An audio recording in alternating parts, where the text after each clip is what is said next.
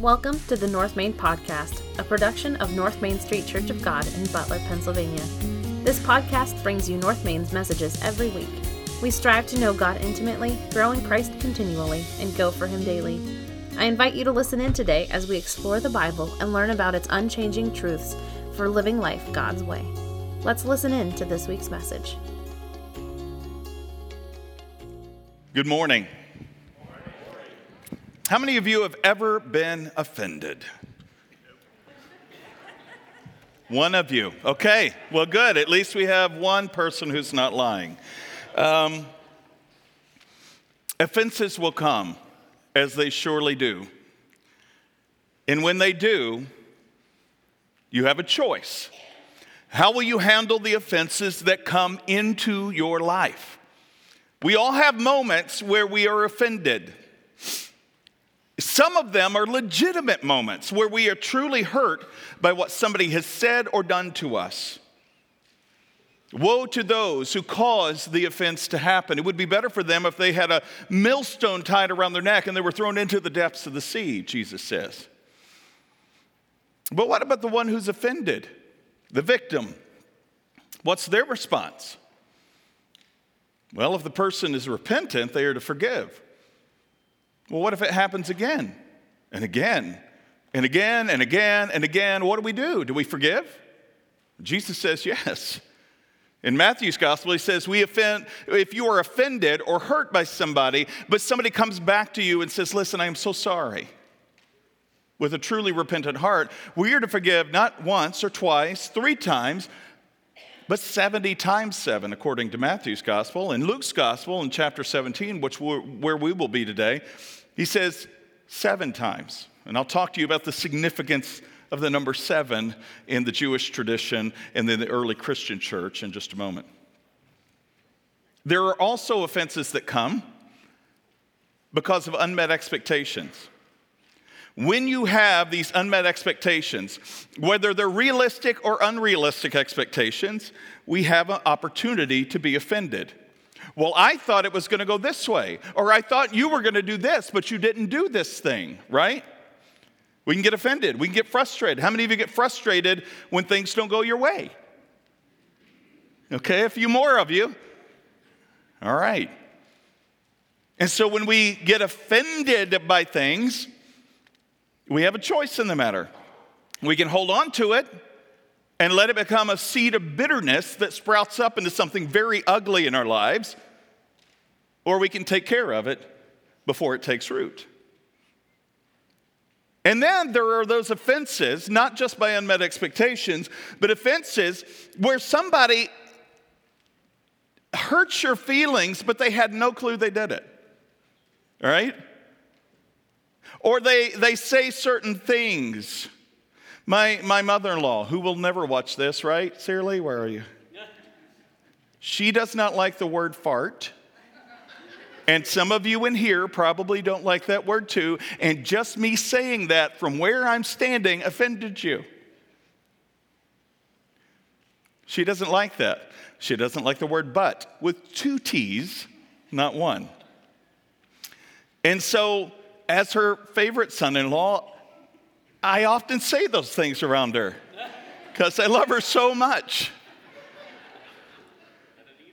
Uh huh. Been in the family for 22 years now, been around the family for 25 years. She's learned that about me and she loves me in spite of my idiosyncrasies. But we have, get it? But we have moments where we can be offended, right? Maybe it's the way we were raised. We were raised with a certain set of values or a certain set of traditions. And when those traditions aren't fleshed out in every area of our lives, we get offended or upset about something. We live in a very woke culture. If you use the wrong pronouns or if you use the wrong language, or uh, words, or whatever you might say, guess who gets offended? Any number of people. We have slid down this slippery slope of insanity to where everybody is offended over everything, so much so that we can't even say a word without checking ourselves all the time. There is no freedom in that. That's called bondage. Now, if I'm truly setting out to offend you, it's wrong on my part. Yes? But if I'm setting out with a sense of innocence and truly, maybe it's naivety on my part, and I'm not intending to hurt you, we can still be reconciled to each other if you say, listen, that, that offended me, that hurt my feelings. Okay, well, let's deal with that. Because I don't want to offend or hurt your feelings, but there's this fine line between offense and hurt and truth. Does the truth hurt sometimes? Some of you believe that. Do you know how offensive the Word of God is? In many circles, not just in our culture, but in our world. There are many times when the truth of the gospel is spoken into whatever community or group it is spoken into that people do get offended. But truth hurts sometimes. This is why Jesus and Paul tells us when we speak the truth as believers in Christ of the gospel of Christ, we are to speak it with love and gentleness. But I see a lot of people wielding the word of God like a battle axe. And that's wrong too because you can become a stumbling block. If you're using it, say, well, it's just truth, get over it kind of mentality, you shouldn't be using it at all. The truth spoken in love still hurts, but at least it leads a person into the presence of an all loving God who says, I love you where you are, but I love you enough to take you from where you are to where I need you or desire for you to be. And as believers in Christ, if we are willing to walk there or go there as the hands and feet and the body of Christ with a person, then it's different than standing on a street corner screaming epithets at people that are from the Word of God with limited effectiveness. Have you heard the adage, I don't care how much you know? Oh, I'm going to blow this. I've totally forgotten it. Oh my gosh, do you ever have those moments? I don't care how much you know till I know how much you care. Something to that degree, right? Yeah, let's go with that. Uh, we'll edit that out. Actually, it's live live feed, isn't it? So we can't bring that back. All righty, let's move on. I'm, in, I'm intrigued as, as I was thinking about how to start. This was, there are messages that I preach and have preached over 22 years now that come easy. I mean, there are days where um, I give all of my printed print work and all that to Mary Lou, who is our front office assistant, to print up all of the stuff for the worship folders and those kind of things that you get on a regular basis. All the print material, sermon outlines, etc., come from my desk to hers, and she prints them out for you or puts them online. And uh, there are some days that whenever I am working on a sermon, it's not until Thursday that she gets that print material. I'm very astute. I'd love to get things in in a timely manner. Thursday is honestly too late at that point. But then there are certain days I'm like, I'm just cranking it out. It feels good. It's flowing. And I get stuff to her by Monday because I just got a real good handle on things. The spirit's moving. I just, it, the flow is happening. I'm just no writer's block, no nothing. This was not one of those sermons. And I dare say that any of the sermons in this series over the next six weeks are going to be like the one I prepared for today. I wrestled with this. You ever wrestled with a passage of scripture, if you're a student of scripture, where you're like, I don't like what it's saying. I don't like how it's coming across. I'm offended by what it's saying. And I've been a student of scripture for a while. I, have studied the, the, the, the, languages like Greek and Hebrew to try to make sure is that word really to be translated like that? And this was one of those. And it really rocked me to the core. Today, as we look at massive offense, we're going to be looking at Luke chapter 17 and the first 10 verses. Came across this story of a little boy who was sitting on a park bench one day, and this guy was coming down you know, the sidewalk. This little boy sitting out in front of his house on this uh, on the bench out by the park there, and and he just looks like he's in excruciating pain sitting on this park bench. And the guy says, "Son, is everything okay? You look like you're hurting." He's like, "I'm sitting on a bumblebee right now." And he says, Well, if you get up it probably stops. He's like, uh, but I think I'm hurting him more than he's hurting me. So we continue to sit on this thing. But see, this is what we do, right? We get offended and we sit on it, right? My feelings get hurt, legitimately or not. And I'm sitting with it. And I'm not going to let go of it. I'm not going to forgive you for what you did to me. Even if you don't know you did something to me, I won't forgive you. And so we're sitting on that pain because we have somehow convinced ourselves that sitting with the pain and the unforgiveness somehow hurts the other person.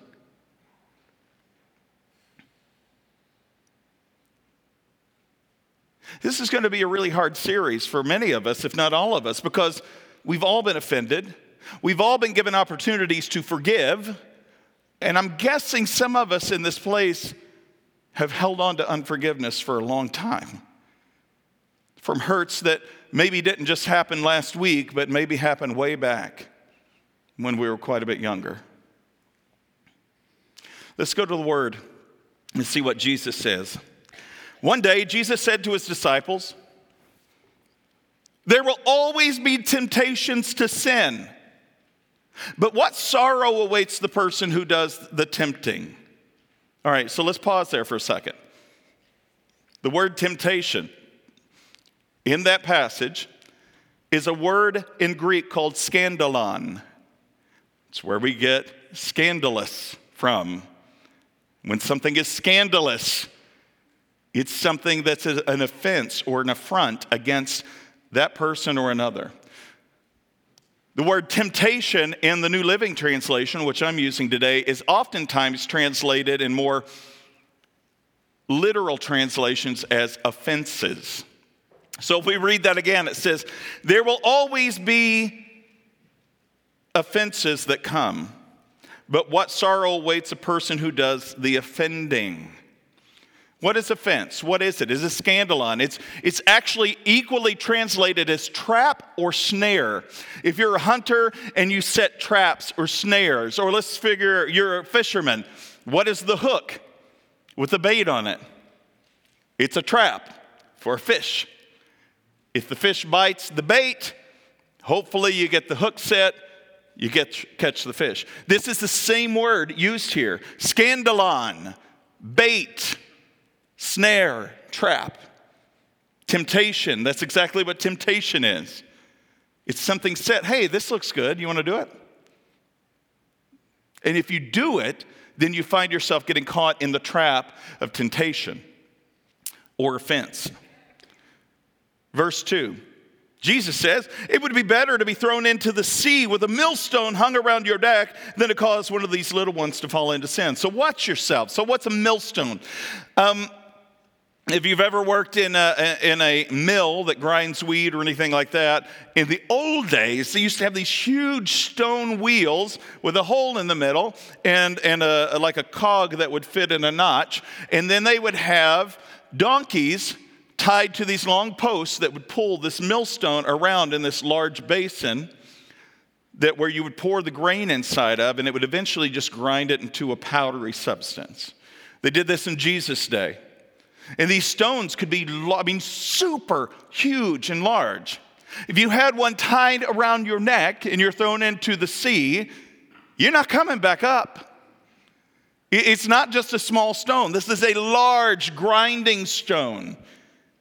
Jesus says, if you are the one doing the tempting or the offending, it would be better for you if you died a horrible, tragic death. What sorrow awaits people who cause others to stumble? Now, it's a whole nother message in and of itself. I could cause people to stumble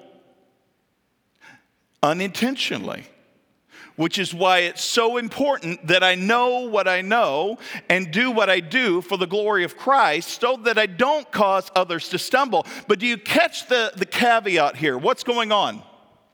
Jesus gives us in the next part of verse 3 the context for all of this. He says, if another believer sins, rebuke that person, and then if there's repentance, forgive. If who offends or sins? another believer. So, this is why I struggle with this this week.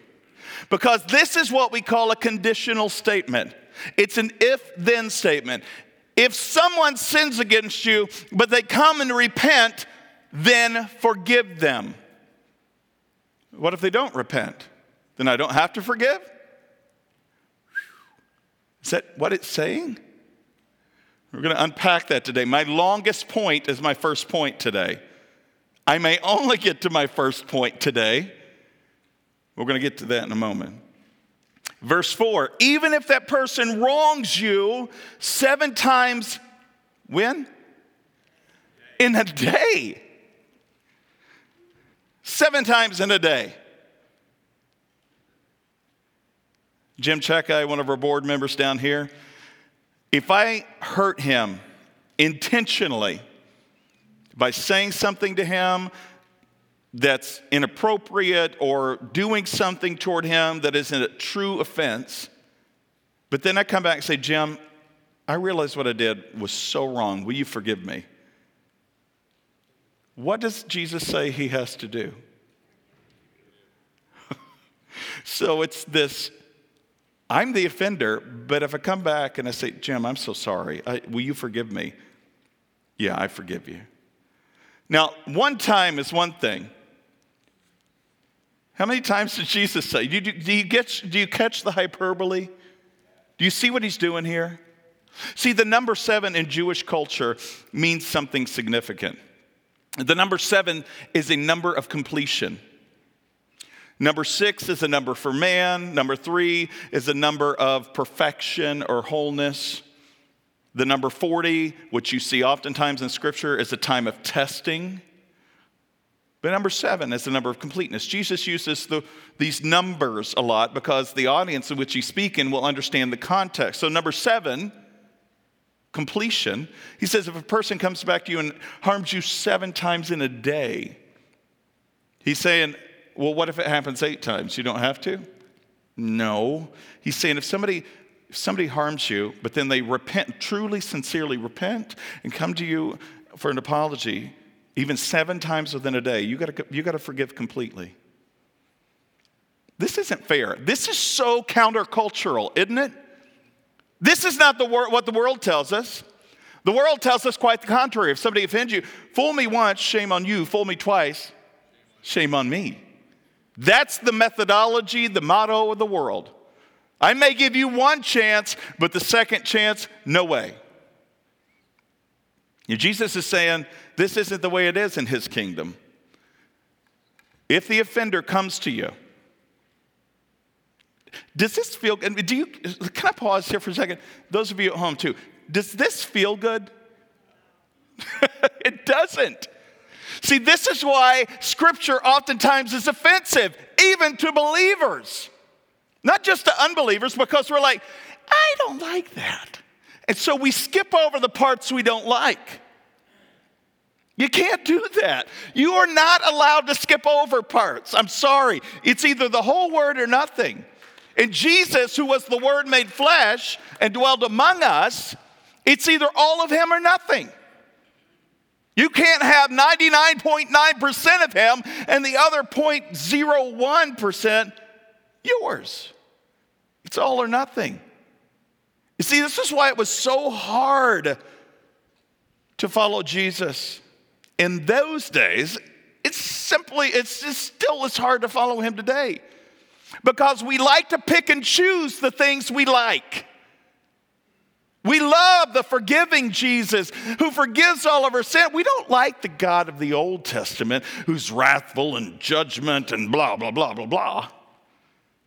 I contend it's the same God across all books of the Bible. And those with eyes to see and ears to hear can see the truth of the body, excuse me, of the, of, of the realistic nature of who God is, that He is love. When I read passages like this, I'm like, well, there's the God of the Old Testament. Here's a, here's a line in the sand do this, don't do this. These are the thou shalt nots and the thou shalts. If someone comes and offends you, not once, not twice, but seven times into the day, and they repent of it every time, you are to forgive them. You know what the response of the apostles are, the disciples, the 12? What's it say? Show us how to increase our faith. Because they just heard Jesus speak this and they're like, no way. You're going to have to give us more faith to do this. There's no way, Jesus, we can do this. And some of you were probably thinking that or singing under your breath just a moment ago. And if we had been in that circle with Jesus 12 that day, we would have been saying, Oh, you got to show us how to increase our faith. I mean, Jesus, we love you. We've given up everything to follow you. We are all in, but this is over the top. I mean, we have faith that we've left everything to follow you, but we need more. This is heavy stuff. And Jesus answered them. Listen to what he says. If you had faith, even as small as a mustard seed, you could say to this mulberry tree, May you be uprooted and planted in the sea, and it would obey you. In the other Gospels, Jesus says about the same subject, you could say to this mountain, Be moved, and it would move. Is it faith you can muster, or is it the faith that God gives? See, when Jesus says, If you have the faith of a mustard seed, it's one of the smallest seeds on the planet. Not the smallest, but one of the smallest. And the interesting thing about that seed is, it's nothing if it's just a seed, but when it's planted and it's nurtured, guess what it grows into? A huge plant. See, we, we get this mentality, I think, oftentimes in the church that I got the faith of a mustard seed, that's all I need. I carry the mustard seed around, see? No, you got to plant it and let it grow. And Jesus says, if you have the faith that small in me, that's enough because you don't have enough within you to do this. This is what it's saying. Jesus there's, if you have faith in me, I'm the one that can do this through you. But if you don't have faith, not even of a mustard seed in me, then it's impossible. You just can't do it. So, what are you going to do? Mulberry tree is a huge tree in that culture which is what, when Jesus is using these visual illustrations, he's saying to this if you had the faith of a mustard seed, this little bitty tiny thing, you could say to this huge tree, be uprooted, not cut off at the base, but every network of the root system uprooted and thrown into the sea.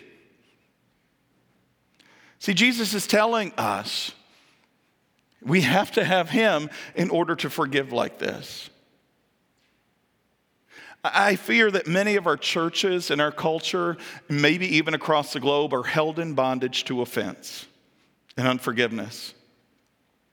This is where you see grouchy, hateful Christians. You ever met a, you ever met a professed believer in Christ who's hateful and mean? It's okay to raise your hand on this one because we're not calling out names. And don't look across the aisle at anybody, Mrs. Kennedy. I'm just kidding. I'm sorry, I just saw you over there. Woohoo!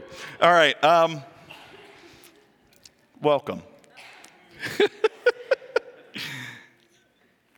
if you have the faith of this mustard seed in Christ, there's nothing you cannot do. And listen to what he goes on to say. When a servant, this was, this was hard for me too. Think about this, all right? When a servant comes in from plowing or taking care of the sheep, does his master say, Come in and eat with me? No.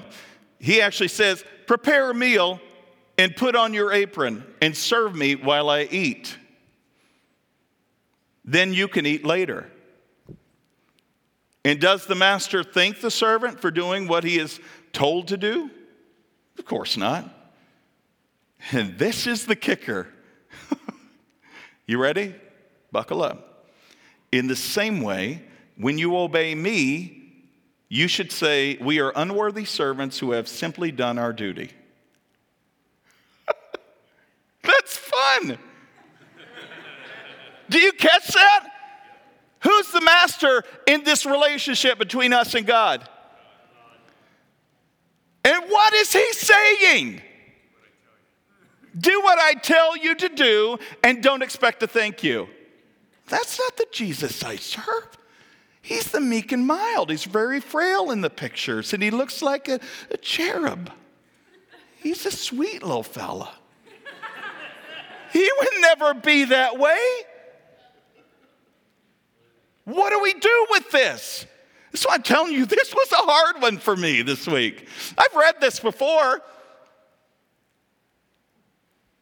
but I pulled the blinders off, I guess, and I was reading it. I'm like, whoa, whoa, whoa. When you really, when you're studying to teach something, you really dig in and you're unpacking all of them, like, whoa, whoa, whoa, whoa, whoa, what is that word? What, is, what does this really mean?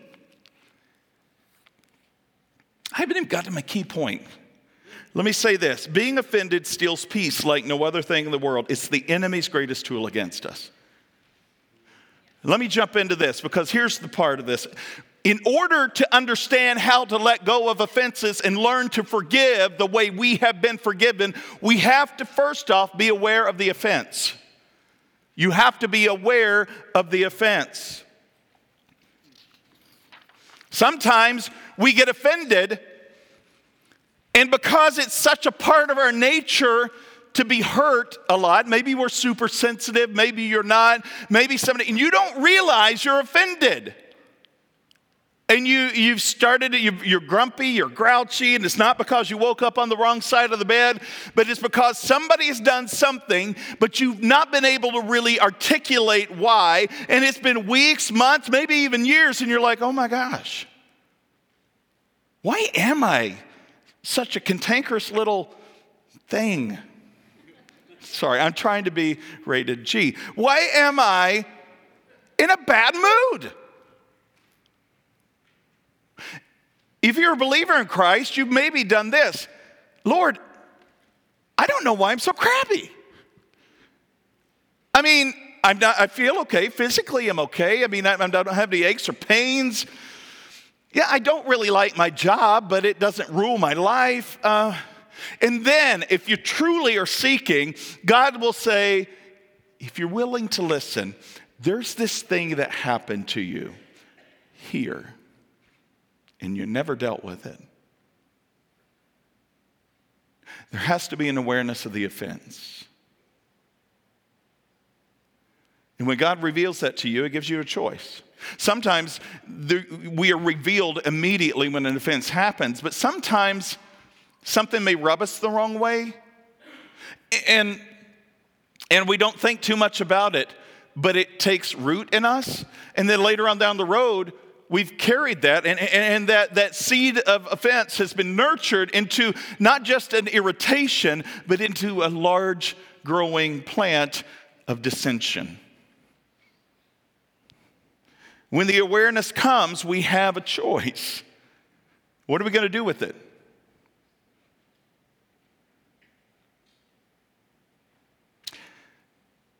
There's one significant, significant caveat to all of this that as a believer in Christ, you are not to have any seeds of bitterness, nor are you allowed to take revenge. We don't like to hear that either. We don't like to hear that we cannot take revenge. If somebody hurts me, what do I want to do? What is my instinct? I'm going to hurt you back just as bad as you hurt me. Or I will passive aggressively snub you and not really give you anything.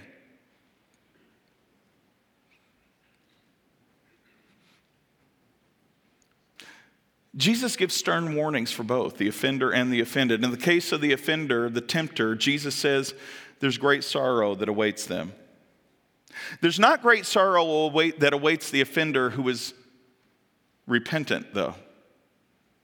This is what Jesus says. If the offender comes to you, even seven times in a day after they've offended you, and they realize they're wrong, and they come to you and they say, Please, will you forgive me?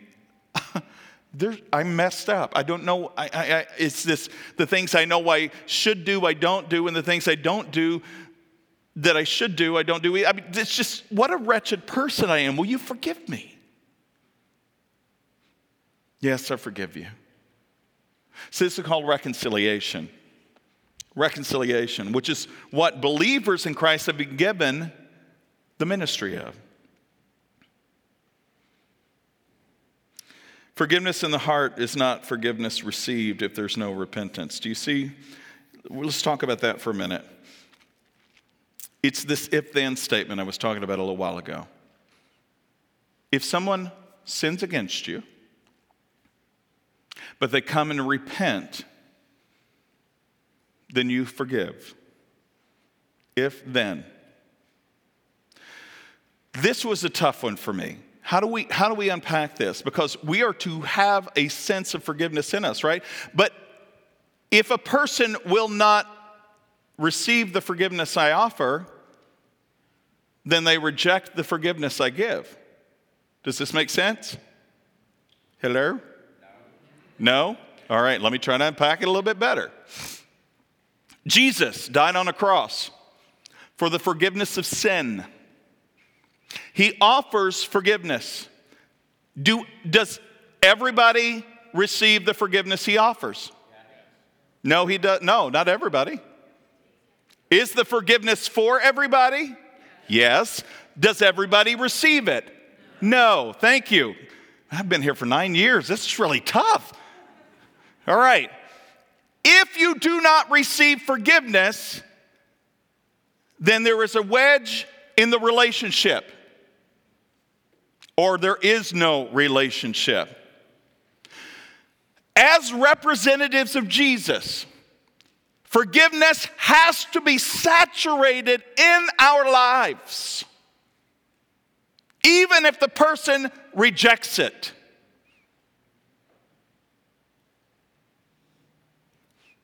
You ever done this? You ever done this? If somebody's hurt you and you're the believer and you go to them and you say, John Bevere does this in one of his videos. I'm not trying to emulate him, but I forgive you for what you did to me. You ever done that? You did this, this, and this, and I forgive you. You ever done that? You ever had anybody do that to you? Um, wouldn't it be funny if Jesus was on the cross and the words that we have recorded were, You did this and this and this, but I forgive you.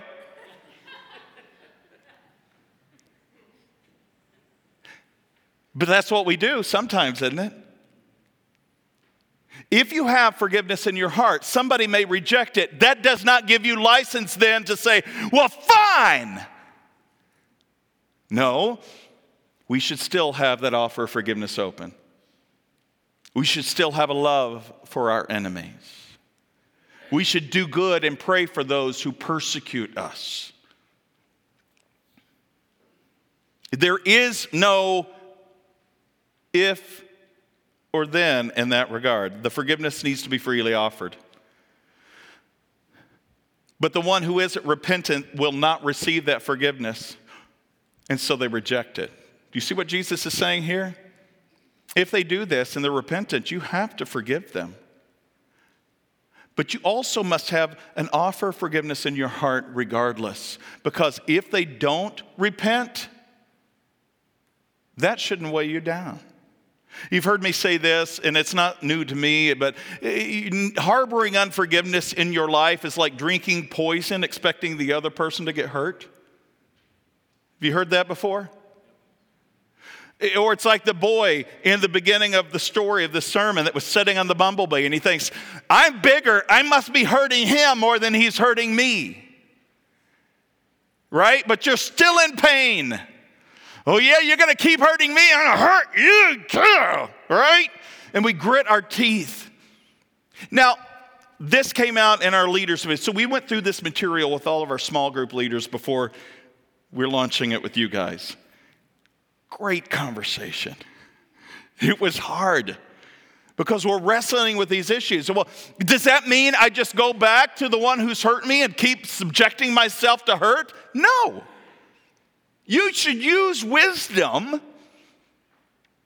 But if the person hurts you, and then they say, please forgive me. It sounds like an abusive relationship, right? Sounds like an abusing spouse who abuses the other spouse. And they're like, honey, I'm so sorry. I will never do that again. I don't know what came over me. And then you come back. No, there is a healthy balance here.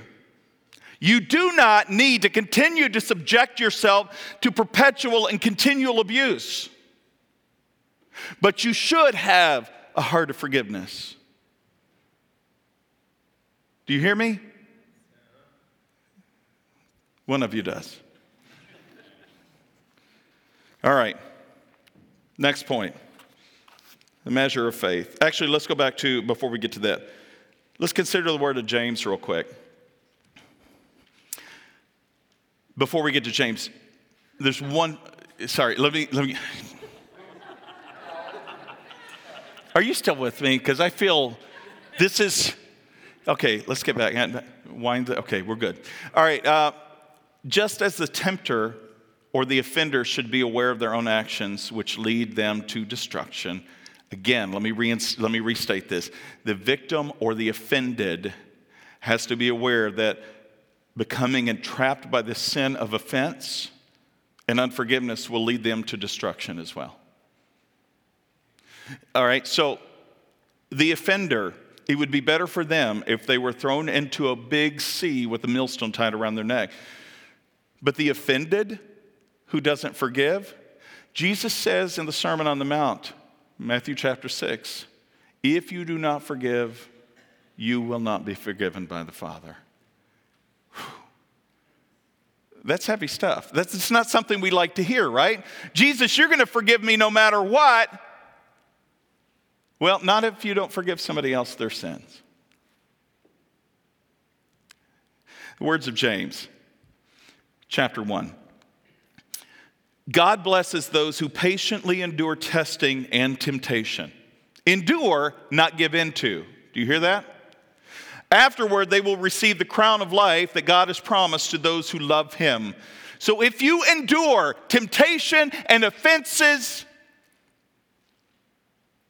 doesn't mean roll over and take it, but it means to have a sense of forgiveness, to not give into the temptation to harbor offense or anger or anything in you toward another person that would also separate you from God. If you endure that kind of test, you will receive a crown of life that God's promised. And remember, when you are being tempted, James says, don't say, God is tempting me. Because God is never tempted to do wrong, and He never tempts anyone else. Here's when temptation comes. Listen, temptation comes from your own desires, which entice and drag you away. These desires give birth to what?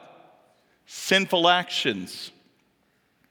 And when sin is allowed to grow, what does it give birth to? Death. So, temptation coming our way or offense coming our way gives us a choice. We can allow it to take root so that we then harbor unforgiveness toward another person. But if we endure it with an open willingness to forgive and be reconciled, then we don't allow that seed of offense to take root in our lives. Because if it does, it inevitably grows into an action of sin. And that action of sin, if unrepentant on our part, leads to death. It's dangerous stuff, not, to be messed with. So, now, measure of faith. Let's look at this real quick. It's interesting that after the few verses of this chapter, Jesus' followers ask him how they can strengthen their faith. And what does he say? Mustard seed faith can move a mulberry tree, or in the other gospels, a mountain. The sheer improbability of your being able to forgive like this. Our screen keeps coming up and down. I'm sorry. I know you see it because I see it. It's just speaking the. We've had technical difficulties today. God bless you. Whoa. All righty. It's not, our it's not our tech team, it's our devices. So, could you give our tech team a round of applause? They do an amazing job. They really do. And they are behind the scenes. And when stuff like this happens, they go, oh no, not again. So it's just the way it works. Please give them a, a bit of grace. All right? Let me get back on track here. The question of faith should not be on the individual, but on Christ. Lord, give us faith. It's not about being given faith, it's about who the object of your faith is in or what the object of your faith is in. And that's the question today. Where is the object or the focus of your faith? Lord, increase our faith. And he says, Here I am. Right? That's basically what he's getting at. It's not about increasing your faith, it's about putting your faith in me, Jesus says. Who is your faith in? If your faith is in you, then yeah, you're to need an increase because there's no way that you can do this in and of your own strength.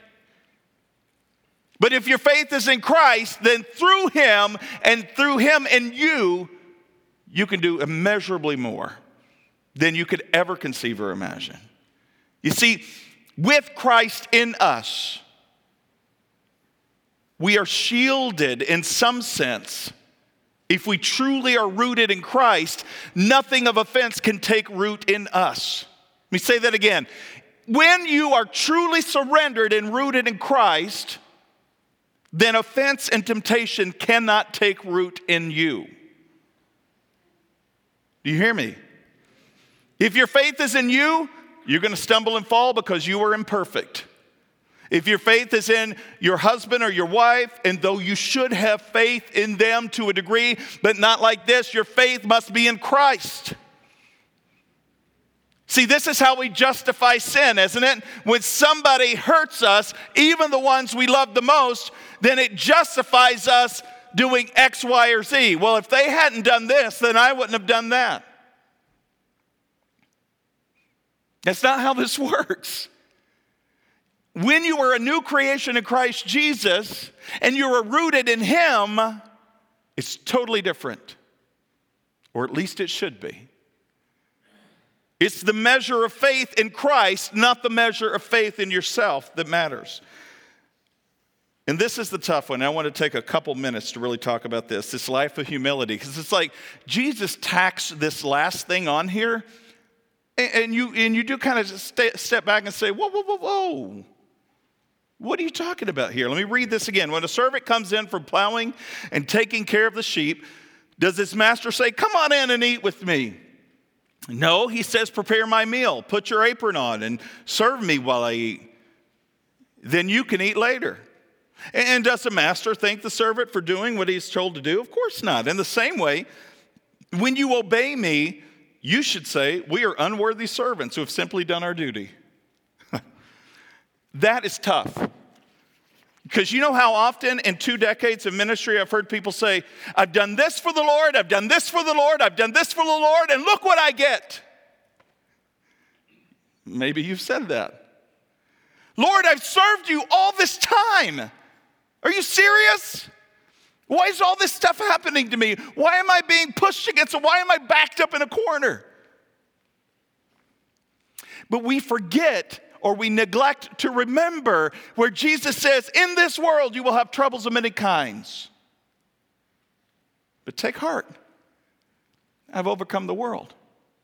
You see, the religious leaders of Jesus' day, when they did stuff for the synagogue or the temple, when they really wanted to strut out their stuff, they would stand on street corners and pray. They'd pray really oh Lord, oh, do you hear me? I beseech thee. Of course, they were speaking in Aramaic or Greek at the time, or maybe even Hebrew. I'm just giving it the Elizabethan King James Version, okay? Oh Lord, do you hear me? I beseech you with all that is in me. So they would do this and stand on the street corners and they would pray to be heard by everybody else. And we get this indication that Jesus is, they're not praying to me, they're praying to be heard. And I don't hear the prayers of the people that pray to be heard. I hear the prayers of the people who are truly humble before me and desire to really hear from me. And sometimes God hears your prayers even when you don't mean to pray them to Him because He hears the groanings of your own spirit at times. But if you're standing there to be seen and heard, and then you're seen and heard, and you get the accolades of, oh, they, are, they pray really good. They're, they must be very spiritual. And it's fun whenever you're in a class or something like that, and, and, and, and the teacher, usually me, says, Hey, would somebody close us in prayer? Don't make eye contact with me, please. Oh, Lord Jesus, help me. He's going to look in my eyes. No, no, right? Would somebody close? I, I'm already praying. Don't call on me, right? But that's what we do. See, Jesus hears the prayers of the truly humble, repentant heart. He doesn't expect you to be flowery or use all these big words. He just expects you to come before Him honestly and openly. What about those religious leaders who would give a ton of their money? Clang, clang, clang, because they had these giving cylinders or, or jars at the entrance of different places in the temple, kind of like we do now, these little drop boxes. And those offerings would be given, and they had coin money. They didn't have paper money in those days. And coins, when they fall into a jar that's three to four feet high, make a loud noise when they clang inside of a clay jar. Clang, clang, clang, clang, clang. And so they would come and they would offer all of that. And they would want to be, is anybody seeing what I'm giving? You seeing this? Cling, cling, cling, cling. Look at me.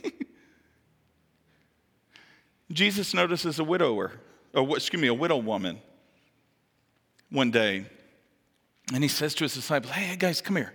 Come here. Look. And he sees this widow lady, probably not dressed well because widow, widows didn't have a lot unless they were cared for by a family member. She had what are called mites, and those aren't lice in the hair, those are coins. They're little bitty copper coins, about the half the size of a penny. She gave two of them Jesus said, Look, guys, did you see? Check this out. And you can hear this clang, clang, clang over here, clang, clang. And I'm guessing they're looking at the clang, clang. So, no, no, no. See this lady. You see her? And what she put in didn't even make a noise in the midst of all the chaos. You see what she gave? What she gave was by far more important than what anybody else has given. See, they only gave a portion of what they had, and that's what we do. We like to give Jesus a portion. Jesus, I'll give you Sunday mornings, maybe if I'm not on vacation or if I feel like it. Or Jesus, I'll give you, uh, I'll give you 5% or 10%, or I'll give you a couple percent in the offering, but we don't like to talk about Brandon, you're going too far. Right? See, Jesus saying they, they're given out of the abundance of what they have. What did he say she gave? How much percent is that? $500, somebody said? 100%, yes. Did Jesus put a percent on any of that? See, they gave, they, they did. Be careful when I say this, because I hate talking about money. I just want you to know that. You will rarely hear me talk about tithing. We've got three sermons coming up in October about it. Don't check out on me. But I hate talking about it. But do you catch what he's saying? She didn't come to be noticed, obviously, because who would notice two mites? But she gave 100% of what she had. They gave out of the abundance of what they have. They didn't give till it hurt. She gave 100%. Now, it's not, this isn't Jesus saying, so here's a prescription for you. You should give your whole paycheck to the church. No. It's about sacrifice, it's about cheerful giving. It's about giving not to be seen, but giving out of the nature of generosity to God. You see, without humility, no one can enter the presence of God. Do you understand that? See, in Hebrews, we are told by the writer of Hebrews that because of what Jesus did, we can enter the throne room of grace. That means where God's throne is, we are now allowed to approach it. Whereas the high priest in the Jewish custom was allowed to go into the Holy of Holies once a year on behalf of the people, that curtain was torn in two that separated that space from the general public when Jesus died on the cross. We now, because of Christ, are able to enter the throne room of grace with boldness, or some translations say with confidence, but never with arrogance. I can be confident because of what Christ has done for me that when I enter into that holy place with God, whether it's through worship or prayer or even the way I do my work as an act of worship, that I can enter that throne room with confidence, but with humility as well. 1 Peter 5, 6 through 9. So humble yourselves under the mighty power of God, and at the right time, He will lift you up in honor. Give all your worries and cares to God, for He cares about you. Stay alert. Watch out for your great enemy, the devil. He prowls like a lion, looking for someone to devour. Stand firm against him and be strong in your faith. Remember that your Christian brothers and sisters all over the world are going through the same kind of suffering you are. A buddy of mine passed away a few years ago, and Karen and Keith, I'm sorry to bring him up, but Steve Batchelor became good friends over the years. And I'm getting ready to read you an illustration that struck his heart so hard. Every time he would talk to me about this illustration, he would tear up. But I want you to hear this illustration. You probably heard me say it again, but I want to talk to you about this not from the point of, of um, yeah, actually sliding into temptation to sin, but sliding into temptation to not forgive, which is also sin. So listen to this. There's, you remember uh, Paul Harvey, some of you? radio personality.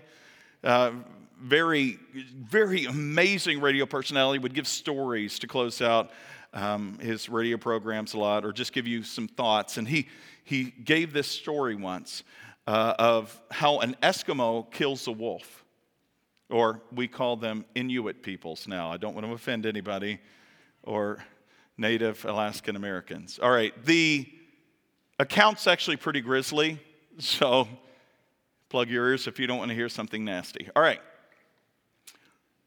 First, the Eskimo will coat a knife with animal blood and because they are in frigid temperatures, they will allow it to freeze.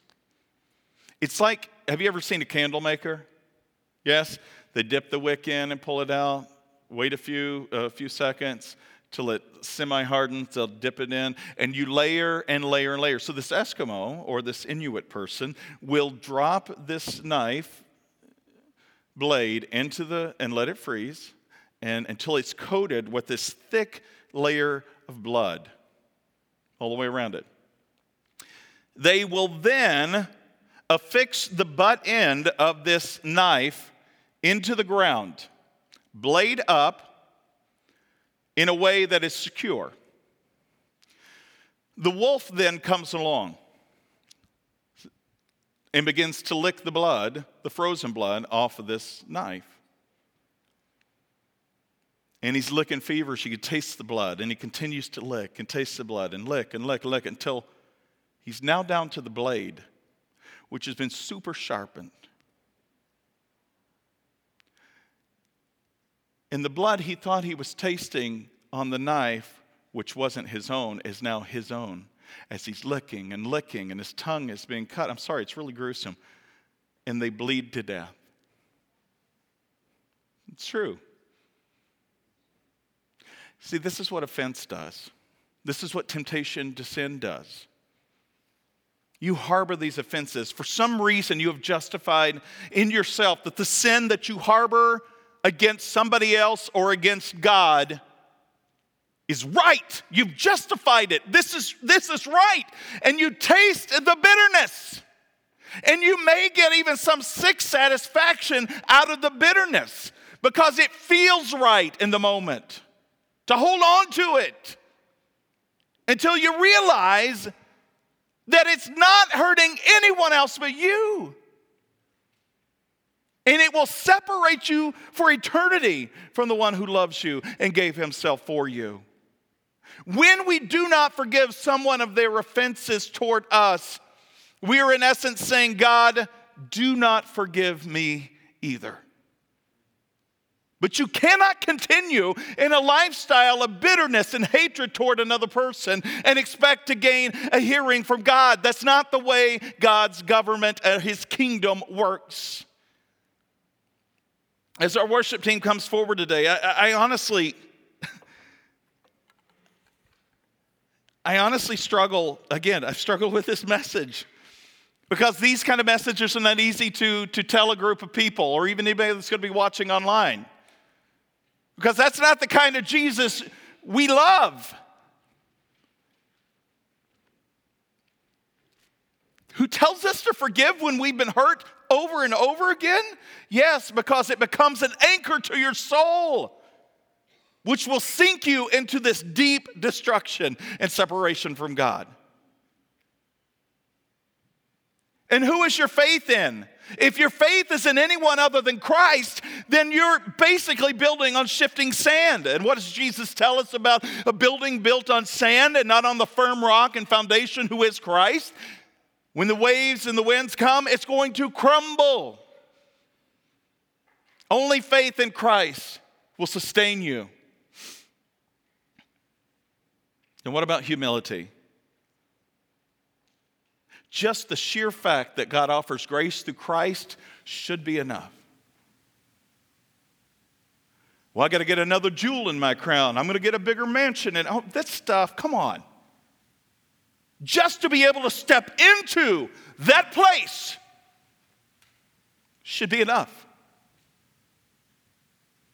When we think of hierarchy and rewards in heaven, just the reward to not go to hell should be enough. And when you do the right thing, you shouldn't expect accolades. It should be because you're doing the right thing. Christians, believers in Christ, I'm talking to you right now. Well, they just never honored me. They never. What are you doing it for? Do you think I'm a pastor because of all the accolades I get? I get some, but you don't hear the other stuff. I mean, honestly, I don't think I'm going to get another notch in my belt in heaven. There's a soul for Jesus. You got a gunslinging Jesus, you know? No. It's about complete surrender. It's never about me, it's always about Him. That's the way it should be. I'm going to pray over you. If you have offenses that you've never let go of, and maybe this sermon has offended you and you need to forgive me, or Jesus, or God, or somebody else. Don't shoot the messenger. These altars are always open. If there's something blocking your relationship with the Almighty God, what are you, what are you doing? What's holding you back, honestly? It's going to be uncomfortable to uproot something that has taken such deep root in your life. Hurts and pains that have taken over parts of us that without them in us would leave a gaping hole. Well, that gaping hole that is left when you take that offense or unforgiveness out can be filled with the love of Christ. Father, in this place, as always, I pray that you would be glorified. But a part of the glorification of Jesus is forgiving as we have been forgiven. Oh Lord, none of us are perfect. We know that.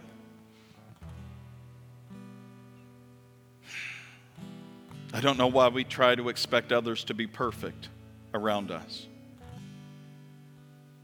And though we shouldn't be expecting perfection, we should be expecting holiness, we should be expecting love. God, when those things don't come, Help us to not harbor offense,